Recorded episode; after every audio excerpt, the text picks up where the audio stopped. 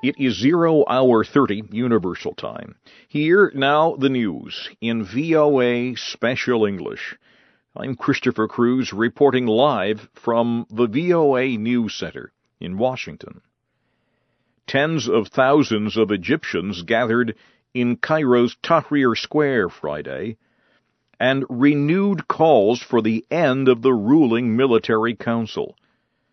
The calls came even after the council appointed a new prime minister and made other changes to calm the demonstrations. The unrest is taking place as Egypt prepares for the start of parliamentary elections on Monday. It will be the first election since former President Hosni Mubarak resigned after weeks of a popular uprising. Separately, three American students arrested during a protest in Egypt were released Friday and are flying home to the United States. The three attended American University in Cairo. They were arrested Sunday on the roof of a building near Tahrir Square. Officials accused them of throwing firebombs at security forces who were fighting protesters. The students denied they were doing so. The Arab League's time limit on Syria to accept international observers has now passed without an answer from the Syrian government. The lack of a reaction was supposed to lead to even more severe limitations than the country now faces. Instead, the Arab League gave Syria a small amount of additional time. League representatives are to meet again on Saturday to discuss the possible new limitations. Italy had to pay almost double the current interest rate to borrow money Friday.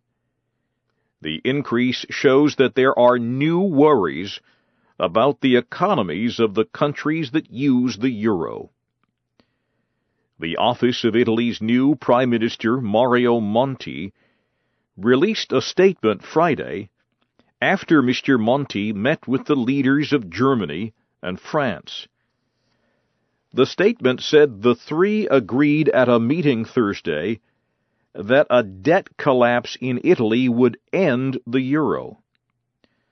Both France and Germany said they would support Italy and the euro. Separately, a credit ratings company downgraded Belgium's rating on Friday. That means Belgium will have to pay more to borrow money in the future. Standard & Poor's says it is considering more downgrades to Belgium's credit rating. German police fired high pressure water guns at protesters Friday as a French train carrying nuclear waste made its way closer to a disputed storage area. The protesters blocked the road with large tree branches. Police in a military vehicle then moved the branches from the road. Germany has deployed 19,000 police officers to guard the train. Protesters say the waste transports could endanger the environment and people living nearby if there was an accident along the way. You are listening to the news in VOA Special English, live from Washington. Election officials in the Democratic Republic of Congo say they are prepared for the presidential and parliamentary elections on Monday.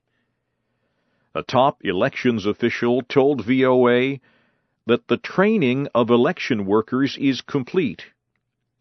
Jolie Esseng Ekeli said all voting documents have been provided to area headquarters and ballots will be sent to rural areas by helicopter. He said to prevent cheating, party representatives at each voting center will receive a document with the vote totals. That is to happen before the document is sent to election officials in Kinshasa. Gambian President Yahya Jammeh has won re-election, but the area's main economic group of countries has condemned the vote. Election officials said Friday that Mr. Jammeh had won 72% of the vote. Main opposition leader Ousainou Darboe received 17%, and independent candidate Amat Ba received 10%. But the Economic Community of West African States, or ECOWAS, said this week the vote cannot be considered fair. It said the ruling party controls the media. Hundreds of Islamist activists gathered on the streets of Pakistani controlled Kashmir on Friday. They were protesting the government's plan to increase trade with India. Earlier this month, Pakistan's cabinet approved a proposal to call India a most favored nation for trading. The name removes trade taxes and lets the countries trade on equal terms. In Mali, officials say one foreign traveler was killed and three were kidnapped when gunmen burst into a restaurant in the city of Timbuktu. Witnesses say the four were led to a vehicle outside the restaurant Friday, and when one tried to escape, he was shot and killed. The director of tourism in Timbuktu told VOA that the person who was killed was a German citizen. He said the three who were kidnapped are Swedish, Dutch, and South African. Voters in New Zealand are marking ballots to elect members of parliament. Polling places open Saturday morning and will close Saturday evening. Some election results are expected by late Saturday. And finally, at this hour, there was violence at some stores in the United States as shoppers try to buy products at temporarily reduced prices. The United States holiday gift buying season begins on the day after Thanksgiving, as many people crowd into stores for sales. But some Americans oppose the tradition of going to the store on the day after Thanksgiving.